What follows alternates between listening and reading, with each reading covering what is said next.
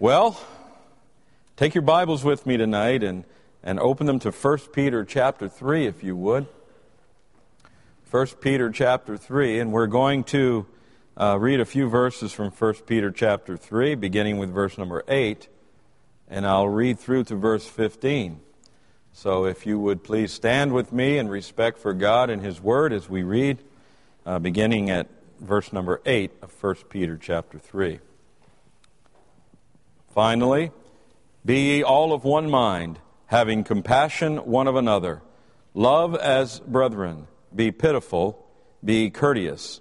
Not rendering evil for evil or railing for railing, but contrariwise blessing, knowing that uh, ye are thereunto called that ye should inherit a blessing. For he that will love life and see good days, let him refrain his tongue from evil and his lips that they speak no guile. Let him eschew evil and do good. Uh, let him seek peace and ensue it. For the eyes of the Lord are over the righteous, and his ears are open unto their prayers. But the face of the Lord is against them that do evil. And who is he uh, that will harm you, if ye be followers of that which is good? But, and if ye suffer for righteousness' sake, Happy are ye, and be not afraid of their terror, neither be troubled. But sanctify the Lord God in your hearts, and be ready always to give an answer to every man that asketh you a reason of the hope that is in you, with meekness and fear. Let us pray. Father, we do love you, and we thank you for the opportunity we have to be here tonight, to gather together in fellowship, to be an encouragement and a help to one another, to, to sing praise to your name and to lift our voice in worship. And Lord, we thank you for your word. And we thank you for the great privilege that we have uh, of the Holy Spirit to be our teacher of the word. So tonight, as, as we do open your word and look into its pages, we ask that Holy Spirit would guide and lead and teach us and instruct us. Bless the time that we will spend together. May Christ be exalted in all that will be said. And we'll thank you and we'll praise you for these things, for it's in Jesus' name that we pray. Amen. You may be seated. what is discipleship? That's a question I want to examine over the next three Wednesday evenings. 29 years ago, I was living my life according to my own desires, my own expectations. I lived my life in the flesh, and I held myself accountable to no man and to no God. But 29 years ago, whether I liked it or not, God made himself known unto me. And on November 27th, 1981, Jesus introduced himself to me. Now, before you get freaked out here, he didn't come walking through the door and say, Hi, I'm Jesus. It's not what he did. But the Holy Spirit of God quickened a dead soul, mine, made me alive. And truth was revealed to me. The fact that I was a sinner. And as a sinner, I deserved judgment and that judgment was eternal separation from God in the lake of fire. And that was my destiny to burn forever in the lake of fire. But God, in His mercy and His grace and in His love, quickened me and gave me the truth and caused me to repent, gave me the faith that I needed to receive Jesus Christ as my Savior. And from that day until this, my life has never been the same. All of my desires changed, all of my interests changed, all of my emphasis in my life changed, and it all changed to a focal point, and in that focal point is Jesus Christ. I believe there is nothing else for a Christian to do than to focus his life on his Savior, Jesus Christ. What else can you do with your life? What else should you do with your life? Your life would be lost tonight you would be eternally, you would either have already died and, and be eternally in hell, or you would be on your way there, but your life was forfeit. And God quickened you, made you alive, saved your soul. And now we owe him a debt. And it's time that God's people in America begin paying back their debts. Not just their credit card debts and their home mortgage debts. And trust me when I say we can never pay the Lord back, and the Lord doesn't expect us to pay him back. But what he does expect of us is that we will live our life through him and that we will become image bearers of Christ. We're going to talk a little bit about being an image bearer on Sunday morning, so I don't want to preach Sunday morning's message tonight because then I'll have to go to my office and write a new message. But the question is what is discipleship? Before I can answer that question tonight, I believe it's essential that we all understand that relationship does not denote discipleship. Far too many believers today assume that by virtue of their relationship to Christ, they are also a disciple of Christ. They mistakenly assume that their personal behaviors play no role in this matter of discipleship. So let me start out tonight by stating that one can be a Christian and yet not be a disciple of Christ. By definition, a disciple is a follower, one who accepts the doctrine of another and assists in the furtherance of that doctrine. A Christian disciple is a person who receives, assimilates, and practices the principles of Christian living as taught by Jesus Christ and as outlined in the Holy Scriptures. Discipleship, then, is the process which enables a person to grow in the Lord Jesus Christ. Peter writes in 1 Peter chapter 2 verses 1 and 2, Wherefore, laying aside all malice and all guile and hypocrisies and envies and evil speakings. Now, he's talking about laying aside all of these behaviors, putting them down, not, not continuing in them, but laying them aside. In verse 2, he says, As newborn babes, desire the sincere milk of the word, that ye may grow thereby. God desires that upon our salvation we become we become born again. We become like little newborn babies. And god desires us to grow. I had three children.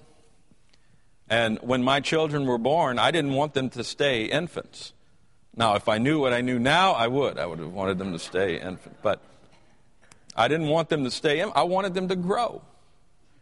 Uh, Lord willing, if everything goes according to God's will and plan, or should I say, if my will and plan is in agreement with God's will and plan, in December I'll have a grandbaby.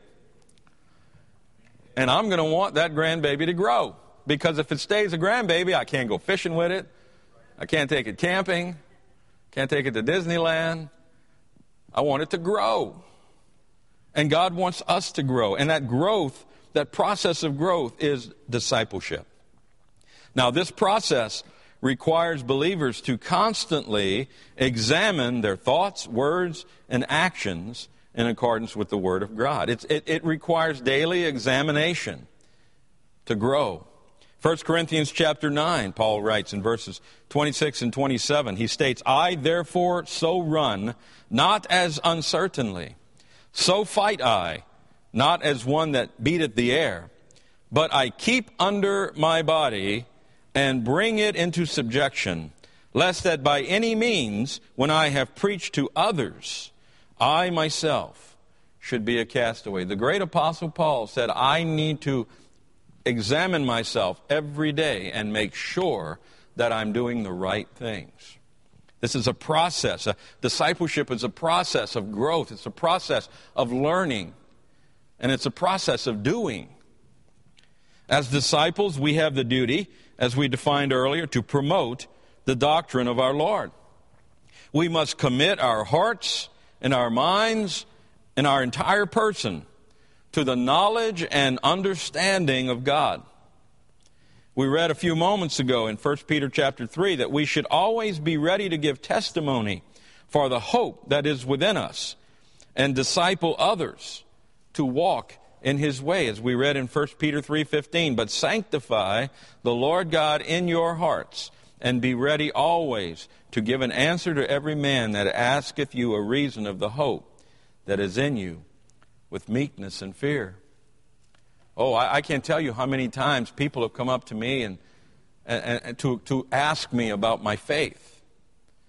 And, and a disciple is one who, who has prepared himself and he's studied and, and he's grown and he knows uh, what to say. You know, there are opportunities that God gives us. Uh, there, it's called seasons of the soul. And there are times in a person's life when they are naturally inclined to, to, to have an interest in God. And those opportunities may not come along very often. So when they do, you and I, as God's children, need to be prepared. We need to be ready to give testimony of our faith in Christ and, and the reason we have such hope.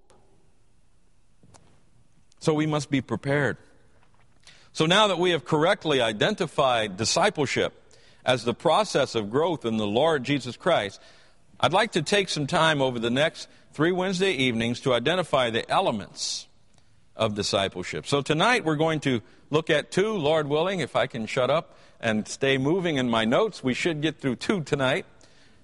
So, number one on your study sheets, the first element of discipleship is the word commitment. Commitment. And commitment is putting God first. Putting God first. I'd like for you to take your Bibles with me, if you would, and let's turn together to Mark chapter 8. Mark chapter number 8.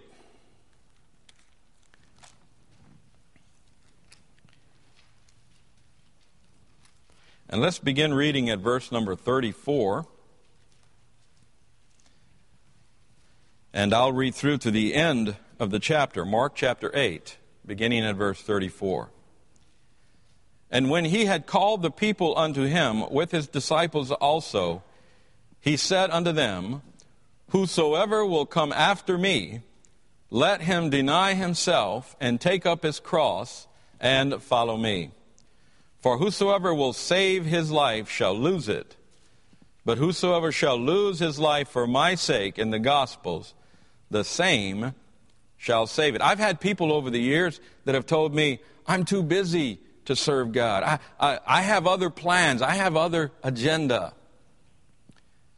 You know, before I got saved, it, I never dreamed that I would be a preacher.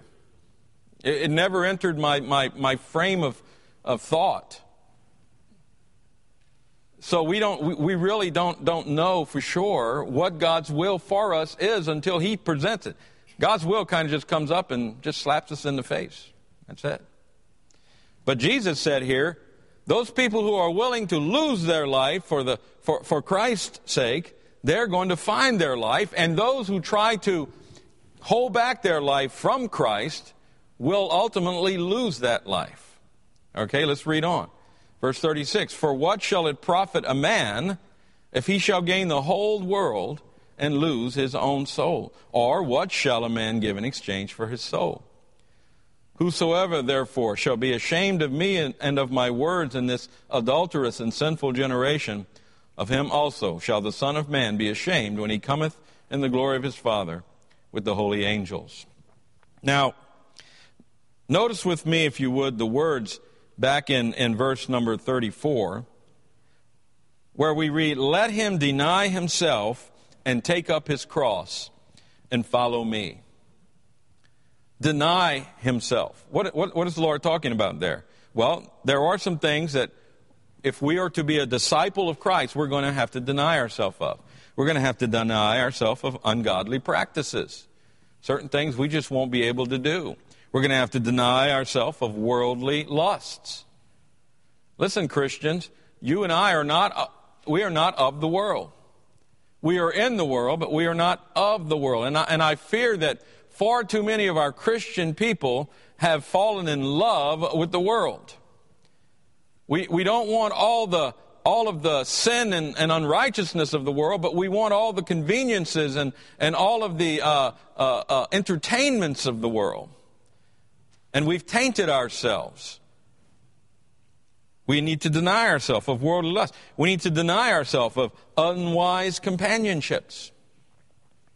You know, the Bible says, He that walketh with wise man shall be wise, but a companion of fools shall be destroyed.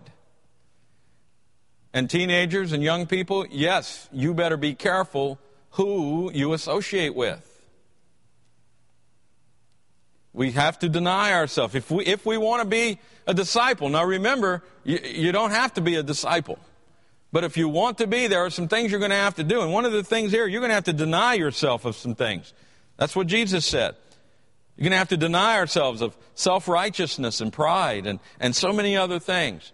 So he says, let him deny himself. Then he says, take up his cross. These are the burdens that we bear in the Christian life. Not the problems we face because of our own carelessness. With self pitying pride, we, uh, we too often apply foolishness to cross bearing. Um, taking up our cross is intended to imply that, that we must, with patience and strength, receive and bear the persecutions and trials that accompany discipleship. Remember, in 2 Timothy chapter 3 and verse 12, uh, Paul writes, Yea, and all that will live godly in Christ Jesus shall suffer persecution. He didn't say, if you live for Jesus, you might have a hard time.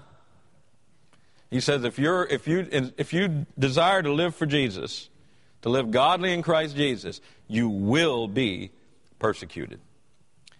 Therefore, keeping with the context of the scriptures, I believe that the Lord is telling us that we must be willing to pay any cost to be his disciple. And this, inter- this interpretation agrees with the statement made by Jesus in Mark chapter 8 and verse 35, where he states, For whosoever will save his life shall lose it, but whosoever shall lose his life for my sake in the Gospels, the same shall save it.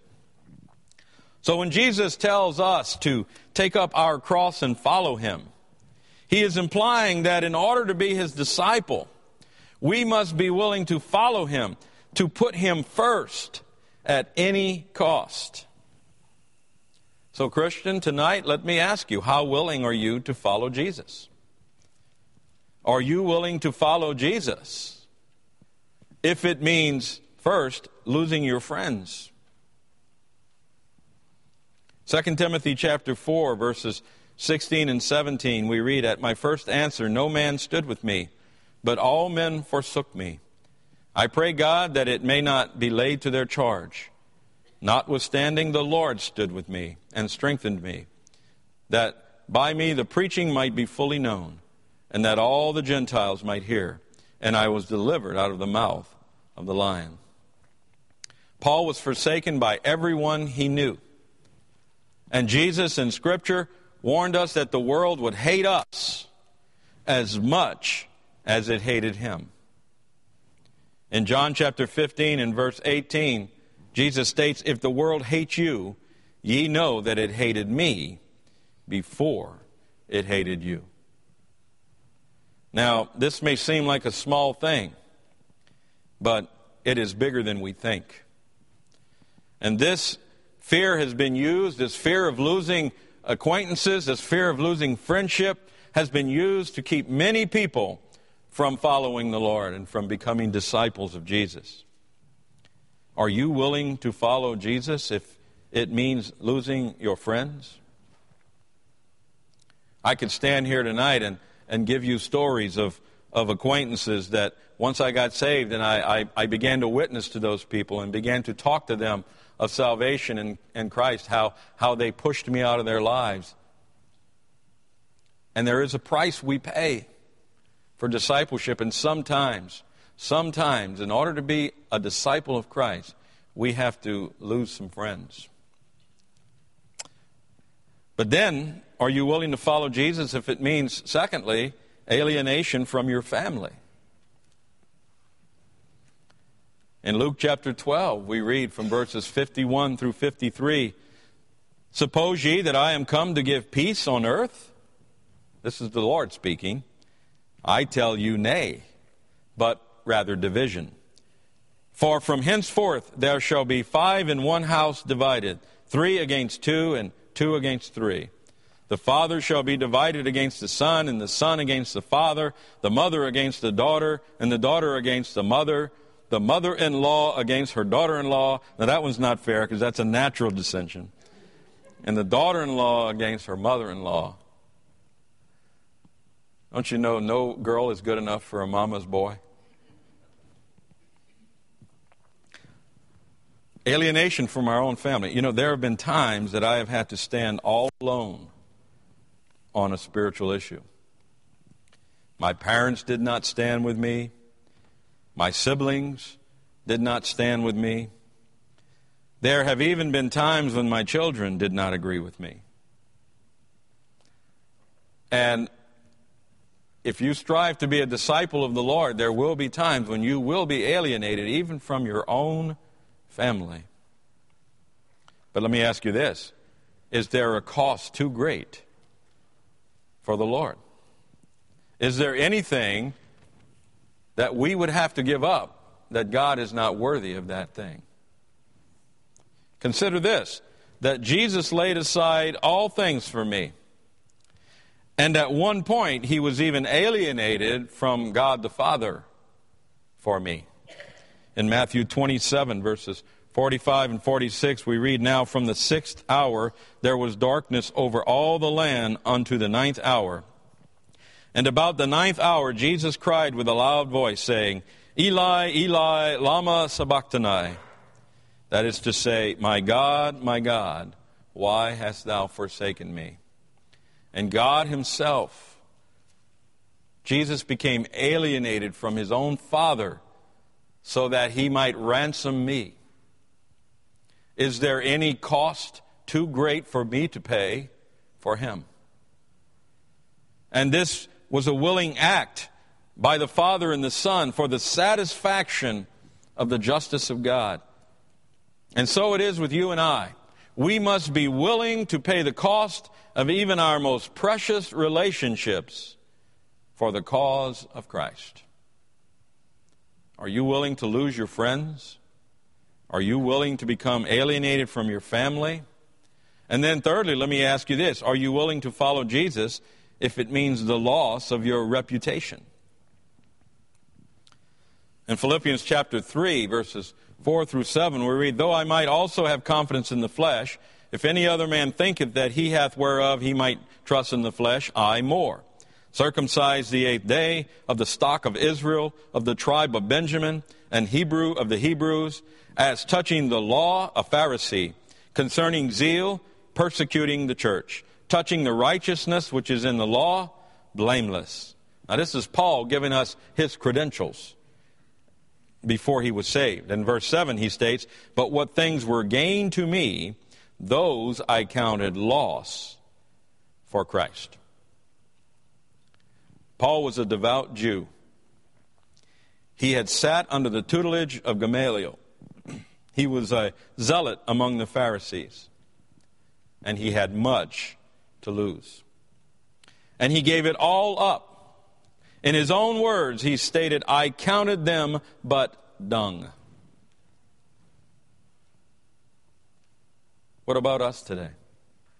How much prestige, how much honor, how much authority are we willing to relinquish in order to follow Christ. I had an opportunity in my life to spend a few moments with a, a, man named Hyman Appleman. I don't know if any of you have ever heard of Hyman Appleman, but he was a, he was a devout Jew. Uh, he was converted and became a Christian. His family, his family buried a coffin, an empty coffin. Uh, there's a tombstone with his name on it his fiancee broke off their engagement and wouldn't marry him. His law partners dissolved the firm and quit working with him completely. He became a total outcast from his entire family, all of his friends, everyone that knew him. He just became an outcast. All because he decided that he was going to live his life for Jesus Christ. What is too great a price to pay? It may cost you your friends, it may cost you your family, it may cost you your reputation. But then, fourthly, are you willing to follow Jesus if it means losing your life? 2 Timothy chapter 4, Paul writes in verses 6 and 7 For I am now ready to be offered, and the time of my departure is at hand. I have fought a good fight, I have finished my course, I have kept the faith. Could you state, as Paul did, I am now ready to be offered? I hope that I could, and, and I hope that I would. You know, fortunately, we don't have to answer that question in America. The Constitution protects us, at least for a few more generations. But imagine, if you would, if you lived in a, in a, in a nation where they killed Christians. Several years ago, I, I read an article and, and, and saw a picture of a young Somalian girl. And this young Somalian girl, she was about nine years old.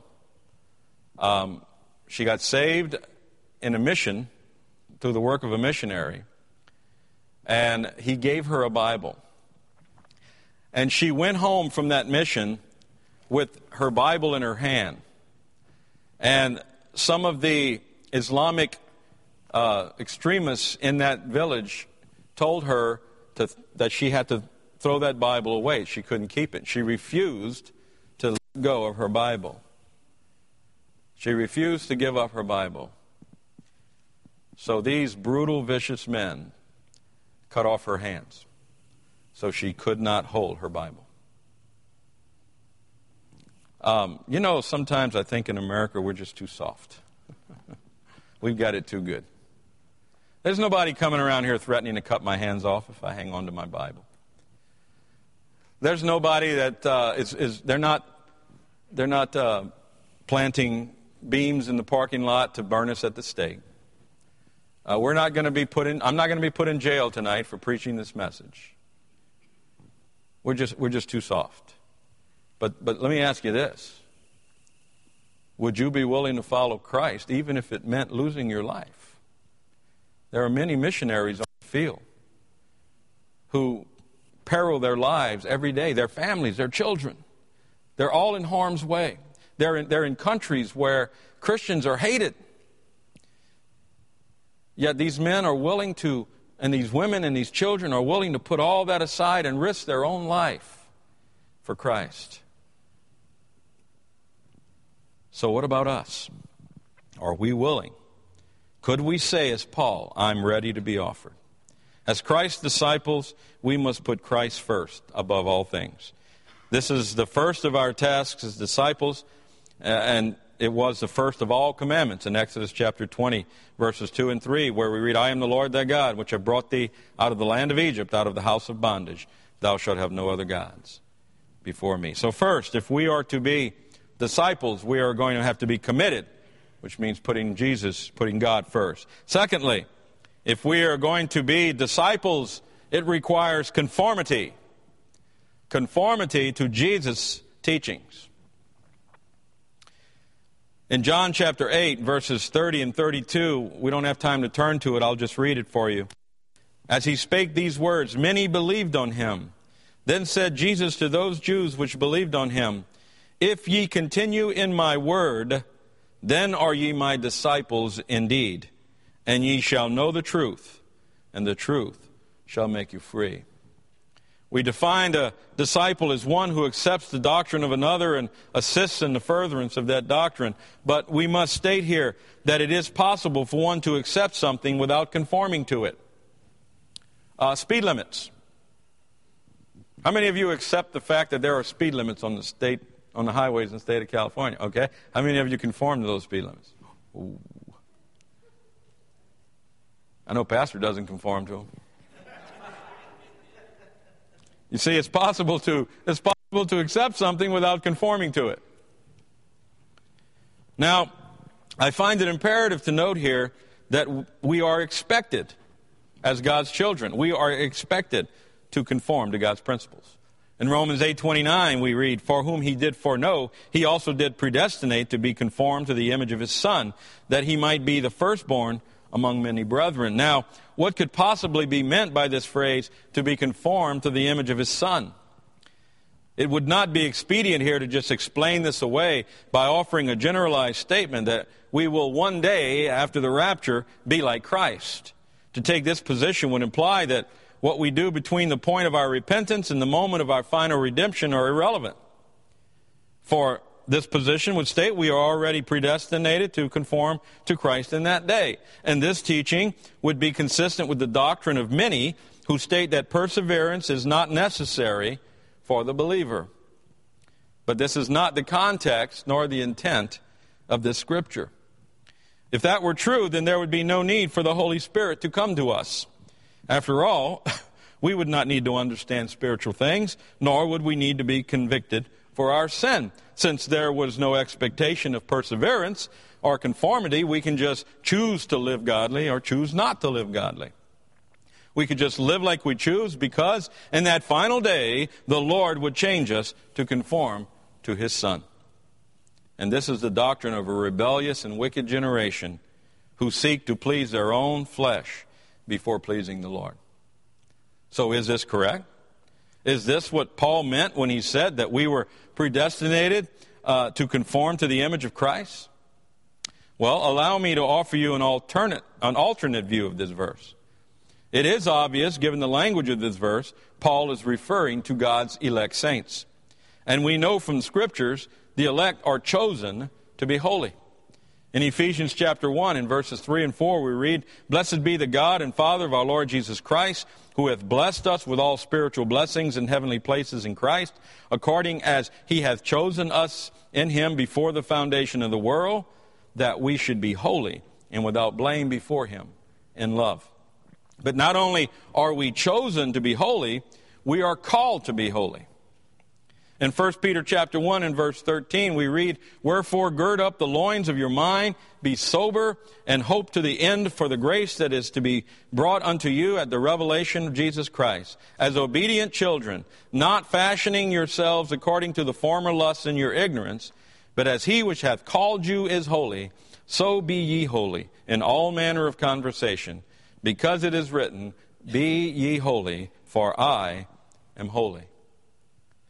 So we can rightly determine that in order for us to be conformed to the image of Christ, we must live a life of holiness. Not perfection, for this is impossible for sinless flesh. Rather, holiness, which is attainable for you and I through the sanctifying work of the Holy Spirit. In 1 Corinthians 6:11 we read, "And such were some of you, but ye are washed, but ye are sanctified, but ye are justified in the name of the Lord Jesus and by the Spirit of our God." In 1 Peter chapter 1 and verse 2, Peter writes, "Elect according to the foreknowledge of God the Father, through sanctification of the Spirit, unto obedience and sprinkling of the blood of Jesus Christ, grace unto you and peace be multiplied. Yes, we are admonished to conform to Christ and His teachings, and this by means of a transformation of the mind of the believer.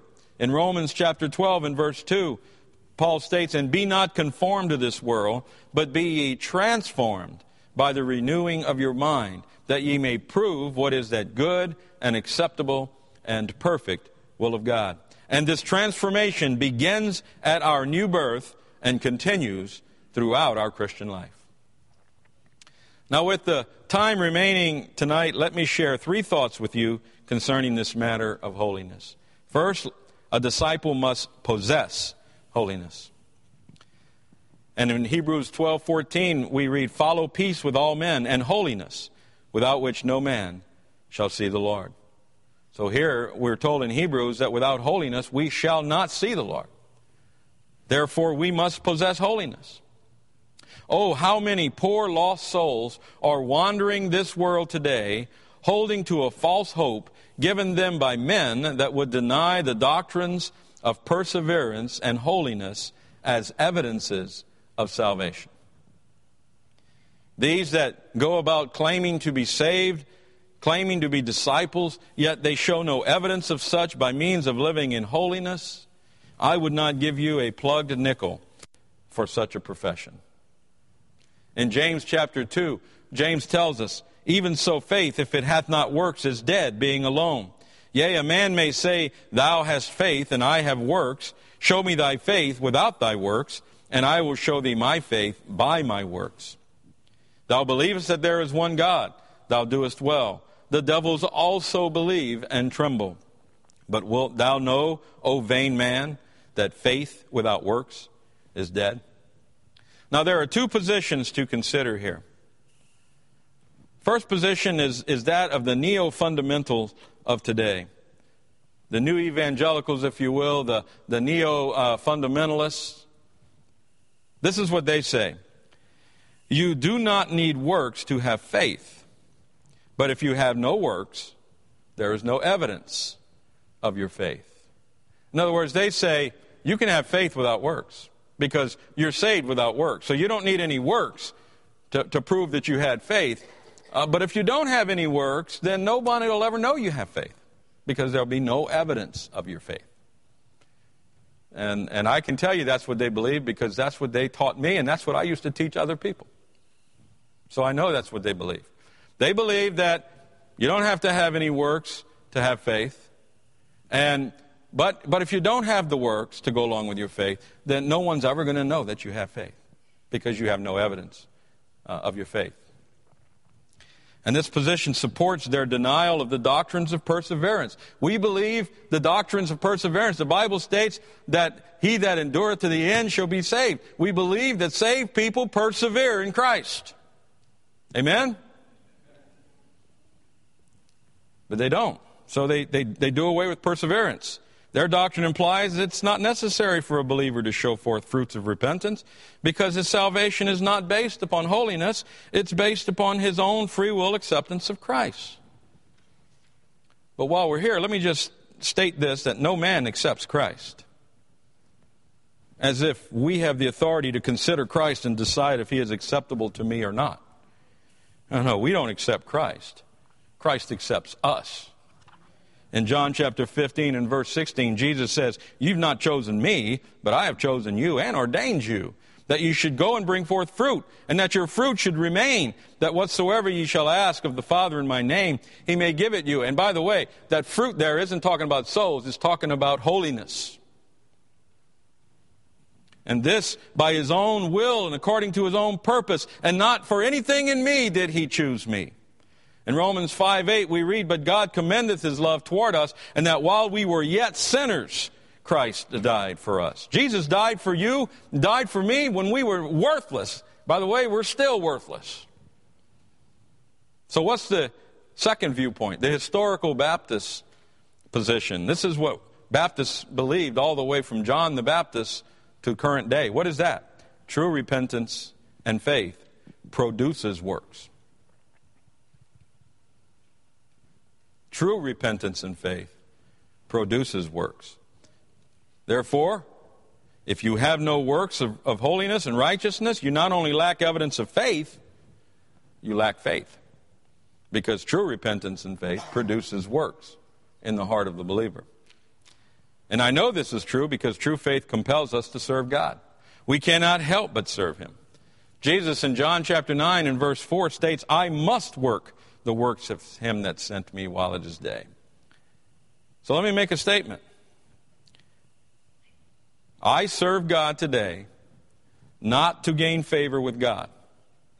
Rather, I serve God today because I already have favor with God. So, first, without possessing holiness, one is not a disciple. But then, not only must we possess holiness, Secondly, we must project holiness.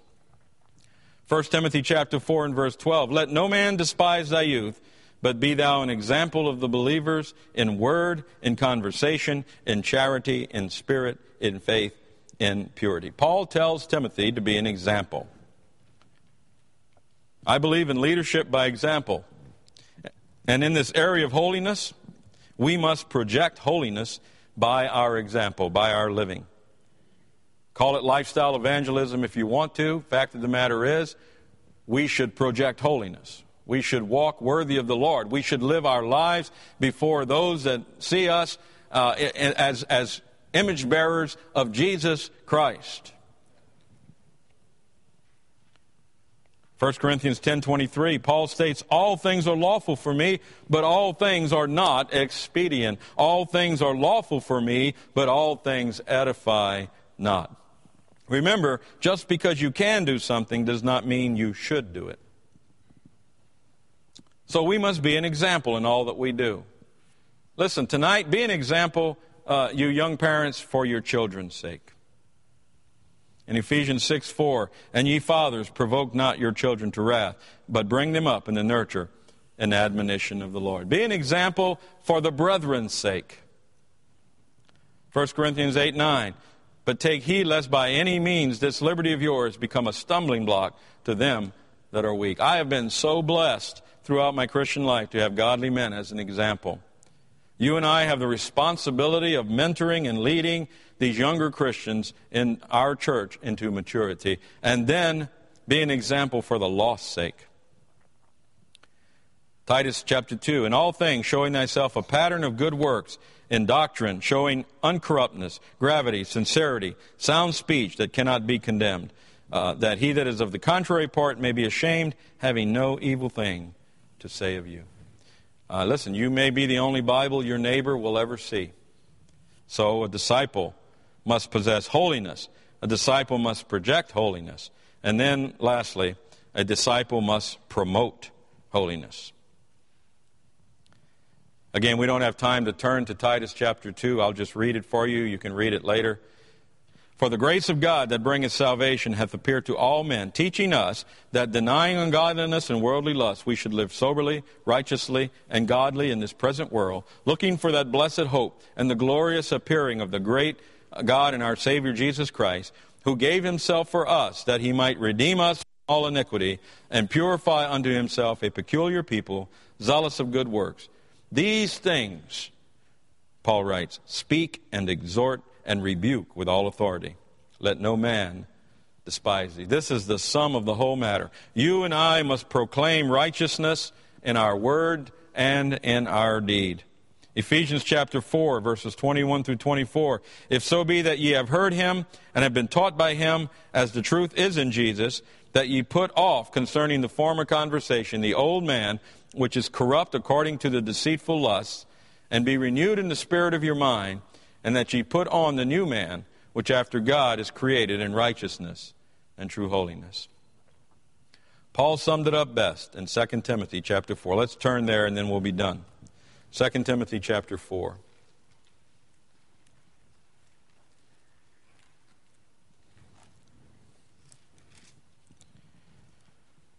Second Timothy chapter 4. Let's look at verses 1 through 5 together. 2 Timothy chapter 4, beginning at verse 1. I charge thee, therefore, before God and the Lord Jesus Christ, who shall judge the quick and the dead at his appearing in his kingdom. Preach the word. Be instant, in season, out of season. Reprove, rebuke, exhort with all longsuffering and doctrine. For the time will come when they will not endure sound doctrine, but after their own lusts, shall they heap to themselves teachers having itching ears. And they shall turn away their ears from the truth, and shall be turned unto fables. But watch thou in all things, endure afflictions, do the work of an evangelist, make full proof of thy ministry. And here Paul tells us that we must promote, that we must project, and that we must. I forgot my own points. What was what was B? Possess, project, and that we must possess holiness. My friends, tonight, if we are to be disciples of Christ, we must have commitment. God must be first in our lives. We must not put anything before the Lord Jesus Christ. And then we must have conformity. Conformity to Jesus' teachings and conformity to the Holy Scriptures. Let us pray. Father, thank you for this time. Lord, we desire to, to be your disciples. We don't just want to have a relationship with you, we want to be in submission to you. So tonight, I pray that you would have taken these admonitions from your word, and Holy Spirit, I pray that you would have spoken to our hearts, that you would have encouraged us. If there be any here tonight who are not saved, who do not know Christ, I pray, Holy Spirit, that you would convict their hearts for their need of Christ and that they would not leave this place tonight without finding out how to be saved. Thank you, Lord, for this time we have together. I pray you would bless all in this room, and I pray, Holy Spirit, you would help us to remember the things that we were taught. We ask your blessing now as we go our way, for it's in Jesus' name we pray. Amen.